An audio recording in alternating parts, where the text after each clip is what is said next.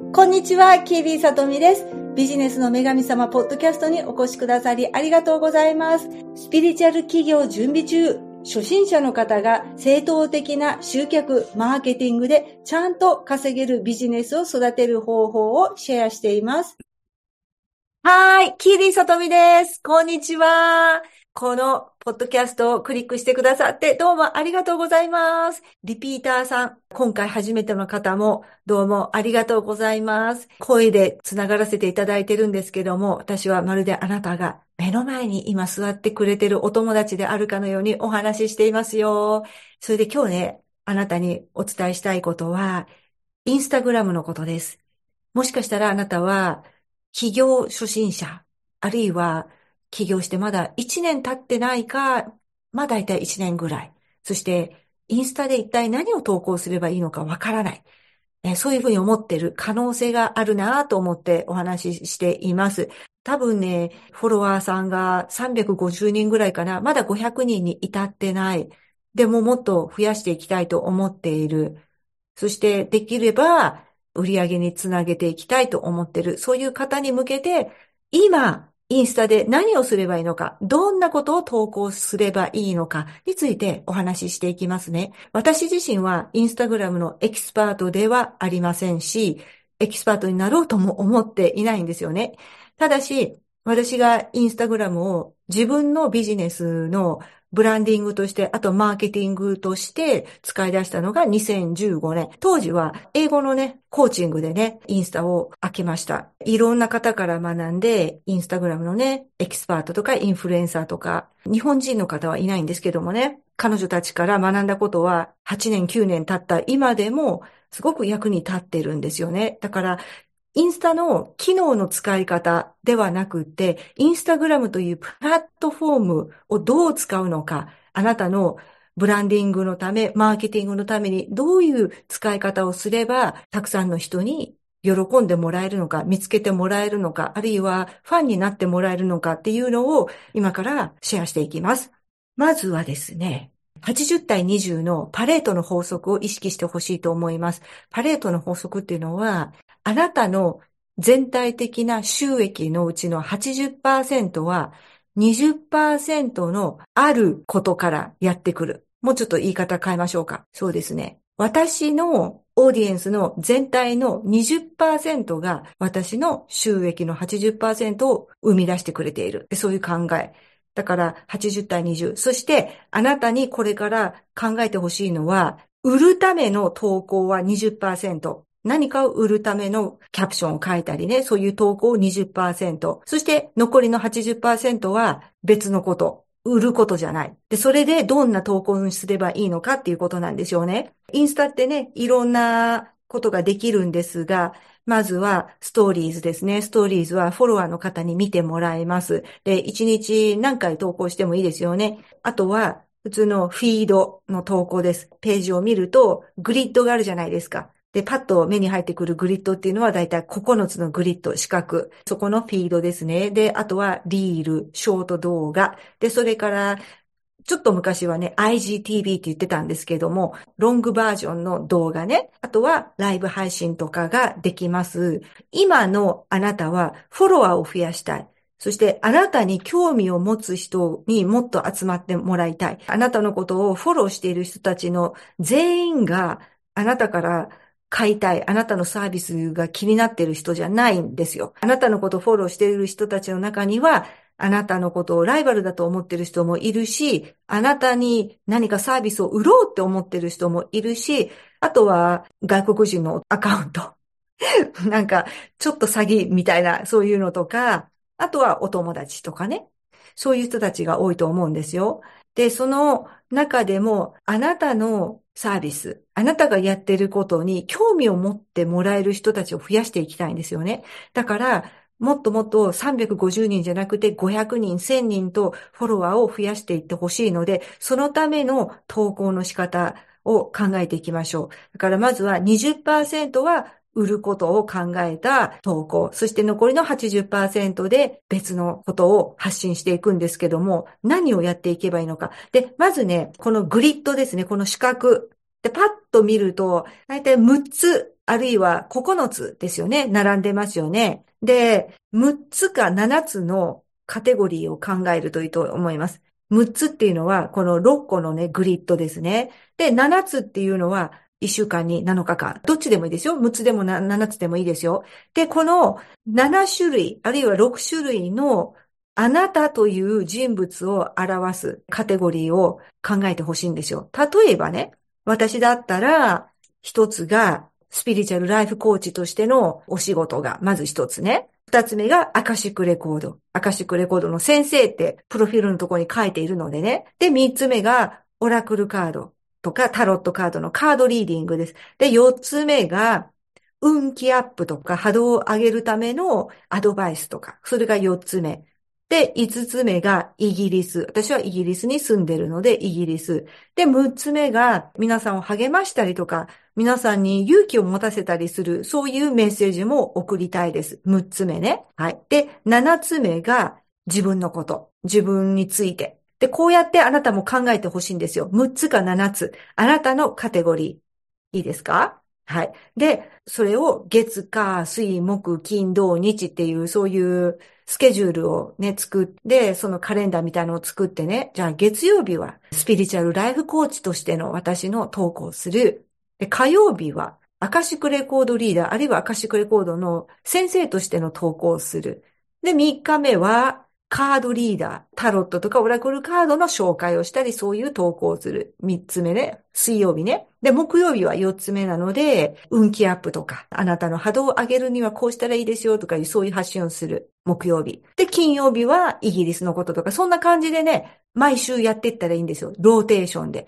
あ、今日月曜日だから、スピリチュアルライフコーチとしての発信をする。で、えー、1番から7番まで、あるいは1番から6番までのカテゴリーが考えられた。そしたら、じゃあ、その通りにあなたは発信していったらいいんですけれども、例えば月曜日ね、一つ目が私のカテゴリーがスピリチュアルライフコーチとしての私の発信ね。そしたらその書いてること、キャプション全体がスピリチュアルライフコーチとしての話じゃなくてもいいんですよ。そうじゃなくてもいい。例えば、あなたが見た映画、あなたが見た映画で気づいたことですよね。うん、私ね、最近ね、見た映画で、ワンラブっていう、ボブ・マーリーのね、映画を見たんですよ。すっごい感動しましたよ。ボブ・マーリーの映画を見たんだけども、そのことを、このキャプションで書くんですね。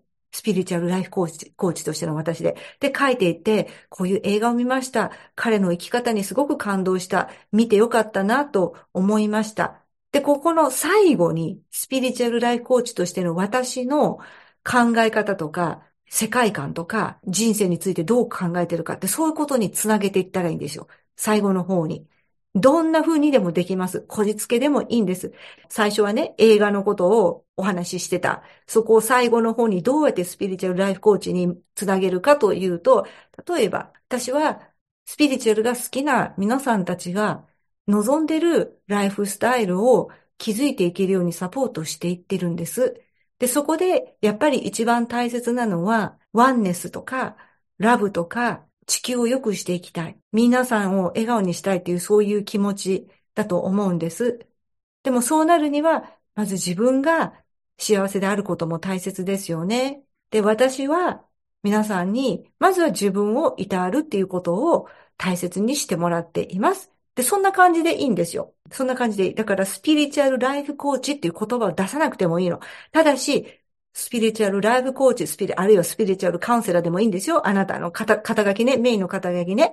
で、あなたの価値観とか、あなたの生き方とか、あなたという人物を表すような、そういう表現しているようなことを最後に持っていったらいいの。だからそのキャプションが全部、その映画のね、こと、見に行って楽しかった。また見に行きたいな。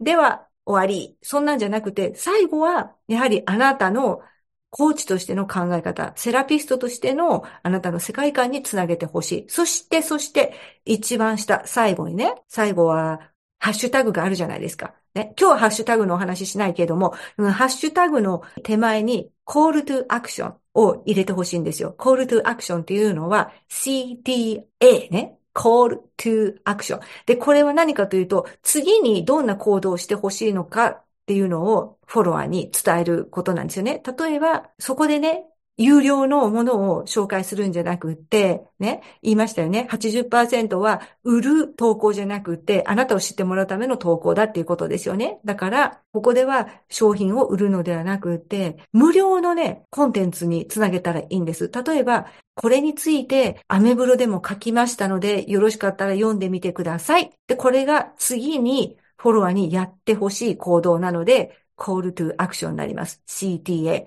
はい。だから、あ、よかった。はい、終わりで終わるんじゃなくって、終わってもいいですよ。たまにはそれでもいいけれども、次に何をやってほしいか、あるいはフォローしてくださいとか、そういうことを書いてもいい。単純にね、こんな発信をしてます。フォローしてくださいっていうことをね、ちゃんと書く。はい。それが月曜日ね。で、火曜日は、アカシックレコードの先生としてのね、キャプションなんですね。でも、ここも80%の一つなので、売らないです。売りません。その代わり、投稿の中にね、アカシックレコードにつなげられるようなお話をするんですよ。ん？例えば、簡単に言いますよ。イギリスに住んでるんですけども、イギリスに来てつくづく思うことが、やっぱり私の前世はここだったんだなって感じます。でそういうことを書くのね。で、最後の方に、前世リーディングができるようになったのは、アカシックレコードにアクセスできるようになったからだ。嬉しく思っています。で、そんな感じで、コールトゥアクションは、アカシックレコードについての動画を昨日アップしましたので、ぜひご覧になってみてください。でこれがコールトゥアクション。次にやってほしい。で、その次にやってほしいっていうのは、買ってくださいじゃなくて、あなたの無料コンテンツにつなげる。あるいは、もしね、メルマガとか LINE 方式をやっていたら、登録してください。お金が発生しないことにつなげてみてください。はい。それが80%の中でやってほしいことです。で、20%ね、残りの20%で、あなたのサービスについて、例えばカードリーディングをするとしたら、そこで売ったらいいんですよ。100%のうち80%は売り込まない投稿する。で、20%で売る。はい。そうですね。割合的には、うーん、7回あなたが投稿したら、7日間ね、7日間投稿したら、そのうちの一つは売ってもいいんじゃないかなって思います。こういうものを売ってます。で、私のね、インスタの投稿を見てもらうとわかるんですけど、ほとんど売ってないですね。私ほとんど売ってないです。売るときっていうのは、例えば講座のご案内をしているとき。でも講座のご案内をしているときでも、毎日、毎回投稿で売ってないですね、私は。うん、それは私のスタイルなんですが、でもそれでもちゃんと集客できているので、私は本当にね、ソーシャルメディアとかインスタグラムっていうのは売る場所じゃないと思ってるんです。それよりも交流する、仲良くなる、あとはファンに私を身近な存在と感じてもらう、そういうことをする場所だと思ってるんですよね。はい。で、今日ね、さっきお話しした、このカテゴリー、の考え方。これもうちょっとわかりやすくしたものをブログでね、書いていますので、ブログ記事もぜひご覧になってみてください。はい。これ、コールトゥアクションみたいな感じですよね。口で言ってるだけであったら、あんまりどうしたらいいのか、ちょっとはっきりとあなたの中で落とし込めてないと思うので、ちょっとブログ記事も読んでいただくことで、あ、あ、こうやってやるんだっていうことが分かっていただけると思います。ですから、あなたに今ね、考えてほしいことは、あ、そうなんだ。じゃあ100%のうち私は80%は自分のことを分かってもらう、自分のことを知ってもらう投稿すればいいんだな。で、残りの20%で売ってもいいんだなっていうことをまず一つね。で、あと、その次に、カテゴリーを6つか7つ考えていただく。で、そのカテゴリーを毎日ね、意識して、ローテーションで、月曜日はこれにする。火曜日は自分のこと。水曜日はカードリーディングのこと。で、木曜日はスピリチュアルコーチとして、でそんな感じで、あとはあなたがお母さんだったら、母としてのあなた。ね、そういうカテゴリーがあってもいいと思いますよ。では、次にお話ししたいことは、今までね、カテゴリーとかお話ししましたよね。で、それだけじゃなくて、インスタグラムには投稿のタイプっていうのがありますよね。例えば、静止画像。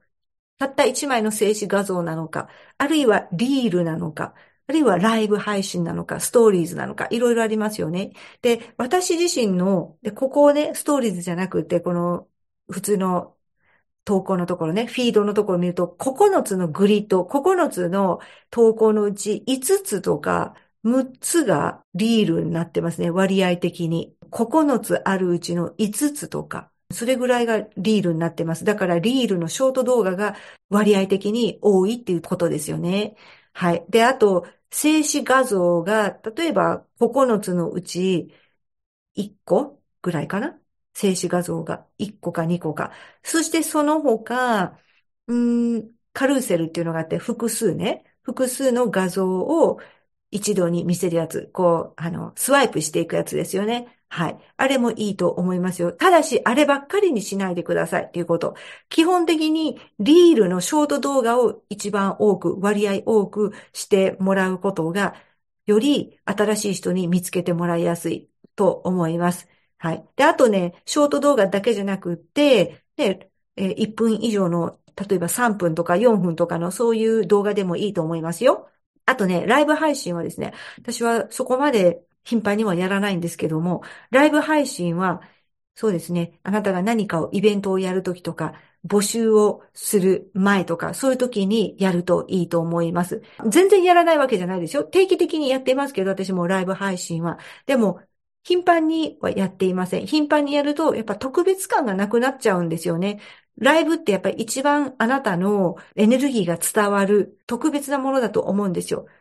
だから、そんなに頻繁にはやらない方が私は効果的なのかなって思っています。毎回毎回やられると、やっぱ皆さんもね、時間がないじゃないですか、ライブを見るね。で、どちらかというと私はあの、Facebook ライブを、まあ、頻繁にやっているので、講座の中でね、はい、インスタライブはそこまで頻繁にやってないですけど、ああなたにはね、インスタライブもぜひね、やっていただきたいなと思います。例えば、あなたのことを紹介する、初めてあなたを紹介するのにすごくいいと思うんですよ。ちょっと計画してみるといいと思います。今日お話ししたことは、もう一回おさらいしますね。投稿は80対20のパレートの法則を考える。80%は占い記事です。あなたを、あなたという人を分かってもらうような紹介する投稿ね。で、20%で売りましょうっていうことです。そして、カテゴリーを考えてください。あなたという人間はどういうカテゴリーに分けられるか、そこを考えて、じゃあ月曜日はこれ、火曜日はこれっていうふうに、えー、一週間まとめてね、考えておくといいと思います。私はもう毎回毎回それで最初の方は投稿していました。すっごく楽です。日曜日の夜に次の週の投稿スケジュールを書いておいてやってましたね。あとは、えー、最後にね、そのタイプですよね。投稿のタイプ、コンテンツのタイプなんですが、静止画像だけはダメだよっていうことです。静止画像だけじゃファンは増えませんよっていうことなんですよね。だから、リールとかショート動画を割あの割合的には多めに投稿していきましょう。